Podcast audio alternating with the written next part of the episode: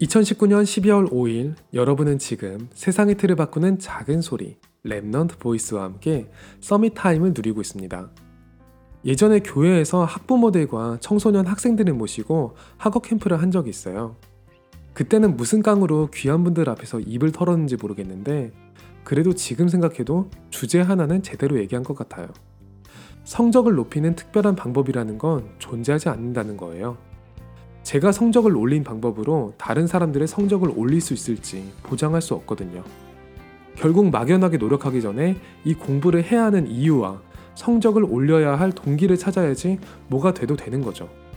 많은 사람들은 그 이유를 세상적인 것에서 찾지만 우리는 언약에서 그 이유를 찾자.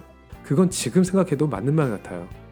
그 특강을 들은 후에 한 어머니께서 인자한 얼굴을 하시면서 학생의 손을 잡고 저를 찾아오셨어요. 선생님, 오늘 강의 너무 잘 들었어요. 그런데 우리 애가 영어가 잘 안 돼서요. 뭔가 방법이 없을까요? 하, 우리 어머니의 한 시간은 어디로 사라지셨을까요?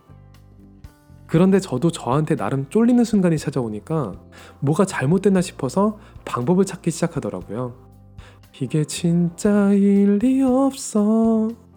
하, 내 삶 정말 욕 같네. 내가 뭔가 잘못했으니까 안 되는 거지. 설마 이게 절대 계획일까 싶은 거예요. 그래서 말은 하나님의 계획에 순종한다고 하면서 뒤로는 소시적이 통했던 방법들을 다 동원했죠. 이게 안 되는 건 둘째 치고 내가 지금 뭐 하고 있는 건가 싶으니까 뭔가를 할 힘 자체가 사라지더라고요. 그런데 이 라디오에 사연이 들어오는 거예요. 주변 사람들이 자꾸 뭐라도 해봐야 하는 거 아니냐고 한다고요.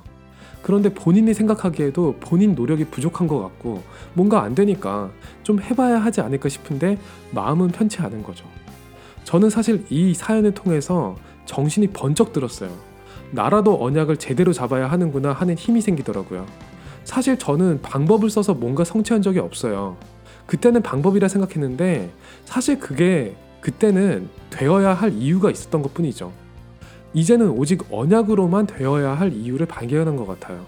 그래야지 랩런트들의 짐을 조금이라도 덜어주고 24를 같이 할 수 있으니까요. 진심으로 안 되는 게 감사하더라고요. 이것저것 해보다가 뭐 하나 얻어 걸렸으면 제가 대체 뭘 증거 있겠어요.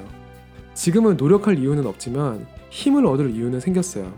후대들에게 그리스도면 이미 됐다 증거하고 싶거든요. 오늘이 여러분에게 최고의 Summit Time이 되기를 기도합니다. 여러분은 지금 세상의 틀을 바꾸는 작은 소리 Remnant Voice와 함께하고 있습니다.